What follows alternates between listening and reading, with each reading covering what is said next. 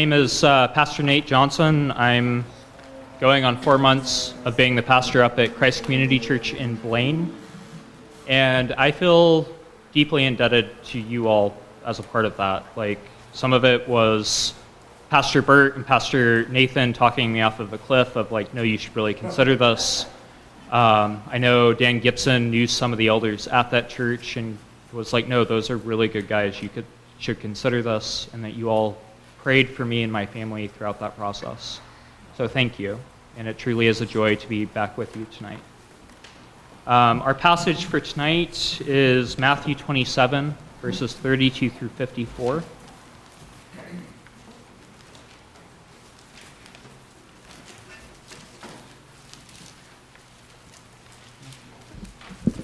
I'm hoping you can hear me in the mic. I'm not actually sure at the moment, but okay.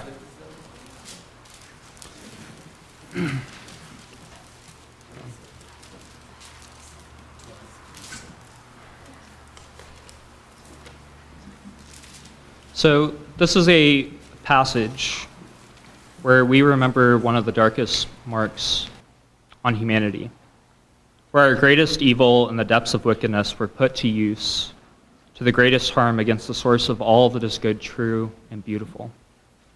The vileness of humanity waging war against God himself. And yet on that very same day, in those very same moments, the love of God shined most beautifully, where what Pilate and the Sanhedrin and the mob meant for evil, God used for our greatest good, for your good, so that you might be saved. So if you would, please read with me Matthew twenty-seven, verses thirty-two through fifty-four. As they went out, they found a man of Cyrene, Simon by name. And they compelled this man to carry his cross. And when they came to a place called Golgotha, which means place of a skull, they offered him wine to drink mixed with gall, but when he tasted it, he would not drink it. And when they had crucified him, they divided his garments among them by casting lots. And then they sat down and kept watch over him there. And over his head they put the charge against him, which read, "This is Jesus, the King of the Jews." And then two robbers were crucified with him, one on the right and one on the left. And those who passed by derided him, wagging their heads and saying, "You who would destroy the temple and rebuild it in three days, save yourself. If you are the Son of God, come down from the cross." So also the chief priests, when the scribes and elders mocked him, saying, "He saved others, he cannot save himself. He is the King of Israel. Let him come down now from the cross, and we will believe in him. He trusts in God. Let God deliver him now, if he desires for him, for he said, 'I am the Son of God.'" And the robbers who were crucified with him also reviled him in the same way. Now the sixth hour, there was darkness over all the land until the ninth hour. And about the ninth hour, Jesus cried out with a loud voice, saying, "Eli, Eli, Lema sabachthani," that is, "My God, my God, why have you forsaken me?" And some of the bystanders, hearing it, said, "This man is calling Elijah." And one of them at once ran and took a sponge and filled it with sour wine and put it on a reed and gave it to him to drink. But the other said, "Wait, let us see whether Elijah will come to save him." And Jesus cried out again with a loud voice and yielded up his spirit. Behold, the curtain of the temple was torn in two from top to bottom. And the earth shook, and the rocks were split. And the tombs also were opened, and many bodies of the saints who had fallen asleep were raised. And coming out of the tombs after his resurrection, they went into the holy city and appeared to many. And when the centurion and those who were with him, keeping watch over Jesus, saw the earthquake and what took place, they were filled with awe and said, "Truly, this was the Son of God." Let us pray. Almighty God, we ask of you to look upon us, your family, for whom our Lord Jesus Christ was willing to be betrayed and given up into the hands of wicked men, to suffer humiliation and death upon the cross so that our sins could be forgiven. Create and make in us new hearts that we may lament and repent of all our sins and receive from you mercy, the remission of sins, through your blessed Son. Amen. So back when I was knee-high to a grasshopper, um, probably when I was about my daughter, Kaya, who's here with me today's age, she's about eight, my pa took the whole family to the Grand Canyon. Um, and unfortunately, we could only afford to stay for a single day. Um, and my dad was like, we're just going to hit the highlights. We're going to see the best spots we can because this is our one chance in life to go do this. Um, and I don't remember, I remember how many things I missed, but the thing that most impressed itself upon me is standing about ten feet from the edge of the Grand Canyon and feeling like that great abyss was about to swallow me whole. And yet, I could not divert my eyes from it. Um, it was as if the gaze was magnetized, like my ga- eyes were magnetized to this great expanse going out before me. And then I would feel the currents of the wind brush against my face as the air is heating up, and it's coming up out of the canyon. And as I look out across the many layers of this canyon, you see shades of red and browns and shimmering colors that appear like gold. And it just mesmerized me as a kid. Like it's, I haven't been back there since this story, and I still have it stuck in my memory. And I, you know, we spent that entire day going to different spots. I remember looking through binoculars to see the mighty Colorado River. Um, and as I looked down, there's like all these rocks popping out of the stream as rafters are going through, and I, I think they're insane, but I also kind of want to do it. Um, and I just left feeling like I could spend the rest of my entire life exploring this canyon, and I still would not see every nook and cranny of this beautiful sculpture made by God. And yet, as great as that is, still greater is the wonder of Christ's crucifixion. Lifetimes would not be enough to fully capture the lengths our Savior went through on our behalf to save us from our sins. Um, but if I could have you take a look at it again tonight, I want you to just take away two things, or perhaps glance at two of the wonders that Jesus worked on your behalf that day so long ago. It would be this. One, Christ's suffering in his body, and two, Christ's suffering in his spirit. So let us now look at Christ's suffering in his body. Before Christ was wrongfully seized by the Sanhedrin's guard, Christ was already in anguish. So he was praying in the garden to his Father on our behalf, knowing what would come next. And he sweated, had sweat falling from his body, body as if it was drops of blood. And then the Sanhedrin's guard seized him, and do you think they treated him really well when they grabbed our Savior? You know, at the same time, is it right for an innocent man to be treated as a villain? And then during his trial before Caiaphas, we are told they spat in his face and struck him. Some even slapped him, saying, "Prophesy to us, you Christ. Who is it that struck you?" In the morning, he found himself bound and dragged before the po- most powerful man in Jerusalem, Pontius Pilate. And when Pilate had washed his hands of the matter, giving in to the demands of the crowd, it was not enough to just turn Jesus over to be crucified. No, Pilate had our Lord Jesus scourged. Do you understand what that means? It means our innocent Lord would have been tied up, his back exposed, as he was struck time and time again with a whip that had metal balls and shards of bone woven into it as he was hit by a Roman soldier. Each strike would bruise him and bloody his back. Strikes from his shoulders down to the back of his legs. There's a church historian, Eusebius, um, who describes this type of Roman punishment like this. The sufferer's veins were laid bare, and the very muscles, tendons, and bowels of the victim were open to exposure. Many would die before even seeing the cross, collapsing from the loss of blood. And we think, you know, under Mosaic law, we, we, we see there's this law of you can only strike somebody thirty-nine times. But he's being struck under Roman law. And under Roman law, it was up to the whim of the soldier. We do not know how many times our Savior grit his teeth under the brutality of that terrible weapon. And as I read this text, every time I'm left praying to God, "Dear Father in heaven, was this enough undeserved suffering of my Lord to ransom us?" But in his decree, we know the Father answered no, for he allowed Pilate to deliver his beloved Son over to be crucified. The scourging was not enough for Christ to ransom you and I. And as Pilate commanded his soldiers to go and crucify Jesus, the innocent one, their fun, it wasn't finished. They were not yet done. taking him aside to deride and further humiliate the long-awaited Passover lamb. They stripped him of his clothes. They exposed his nakedness. They covered him in royal robes and drove into his head the crown of thorns, striking him again before they led him away to crucify him. And again, as I read it, I'm asking, Lord, is this not enough undeserved suffering for my Lord to ransom us? And again, the answer from God's word is the Father saying no. For his beloved Son, with body torn and tattered, carried the instrument of his execution until he could no longer. The soldier compelled Simon to carry the cross until our Lord reached the execution grounds, Golgotha, the place of the skull. And there they offered him wine mixed with gall, a drink so bitter our Lord's parched lips and thirsty tongue could not accept it. And there they pierced his wrists, there they pierced his feet.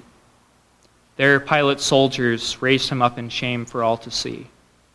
There they placed him between two rebels, insurrectionists like Barabbas, who the crowd had just set free, two men who um, would have also been aiming for overthrowing Rome and freeing Israel. So this crucifixion was not the punishment of simple thieves and robbers. The cross was saved for the worst of Rome's enemies, those who'd rebelled against the empire. And they were made a public spectacle, sometimes lasting days, to dissuade anyone else from rising up against them. These two rebels were likely planned to be crucified with Barabbas, who had just been freed. So our innocent Lord took his place. In this act, the worst of criminals, they called our spotless lamb. There below, where he hung suspended in the air, they gambled for his clothes, for to him the soldiers gave no care. And then they fulfilled Psalm twenty-two, verse eighteen. They divided my garments among them, and for my clothing they cast lots. And now that our Christ has been struck, he's been scourged, he's been humiliated and pierced by the nails, I ask of our Father again, is this enough suffering for my Lord to save us from our sins? Would you take him down from there before his last gasp? And again, by his decree, the Father says no. There on the cross, the Son of God would stay for you and me. There he would writhe in agony under the crushed nerves pierced by the nails. Against those nails, he would push himself up to fight for every breath, scraping his bloodied back against the coarse wood of the cross for each gasp. And then our Savior would remain until his life had passed. For the wages of sin are death, as First Peter chapter two, verse twenty-four says, he himself bore our sins in his body on the tree, that we might die to sin and live to righteousness. By his wounds you have been healed. And then again, Paul in Romans five, verse eight says, but God shows his love for us, and that while we were still sinners, Christ died for us. This was the cost to save sinners like us. To the one who believes God could not forgive your sins, to what greater length could God go to show you his love? To the one who tells themselves they owe something to God, what could be left unpaid by this action? To one whose conscience cries that they must work, what task did Christ leave incomplete on your behalf? Jesus paid it all. And yet, God does not leave us with just the story of Christ's suffering in the body. He does not leave us open to us the option that Jesus, the God-man's body, was afflicted, but he himself was not. He did not experience all of the suffering dispassionately. For as the Heidelberg Catechism rightly says in answer thirty-seven, Christ sustained in body and soul the wrath of God against the sin of the whole world, human race. This he did in order that by his suffering, as the only atoning sacrifice, he might deliver us, body and soul, from eternal condemnation, and gain for us God's grace, righteousness, and eternal life. So now let us look upon Christ's suffering in his Spirit. For some of you, this aspect of Christ's work of your salvation might be new, but it's something that certainly matters. The Son of God, becoming man, only meant that Christ adorned himself with human flesh, like a man placing upon himself a coat, then he could not have saved us. Hebrews chapter two, verse seventeen says, "Therefore he had to be made like his brothers in every respect, so that he might become a merciful and faithful high priest in the service of God to make propitiation for the sins of the people." When the Son of God became man, he did not simply take on human form, but also a human mind, human will, human emotions.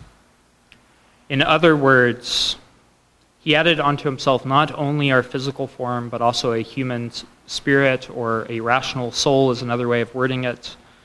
Christ suffered not only terribly and actually in the body, but also in his spirit.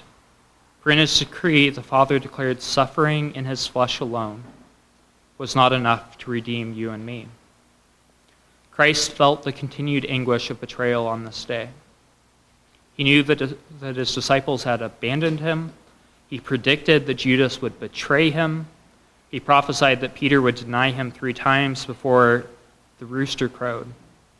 And then the people, this crowd who was calling for him to be crucified, who a week before were cheering his name, they were treating him like a conquering king coming into Jerusalem, were now calling for his execution. They who called him the Son of David, who called him a prophet sent from God, now wished to see him accursed before God. For Deuteronomy twenty-three, verse twenty-three says, "Any man hung on a tree is cursed by God." The Jewish religious leaders in Jerusalem, they wanted to be able to fully discredit Jesus' ministry by having him crucified. And despite all of Jesus' wisdoms and miracles, they could always point to that verse and say, Jesus was cursed by God. He is no prophet. He is no Messiah. And so in the midst of all of this, he also experiences the corruption of justice and human institutions. For the Sanhedrin, they met in dark. They used false witnesses to accuse him.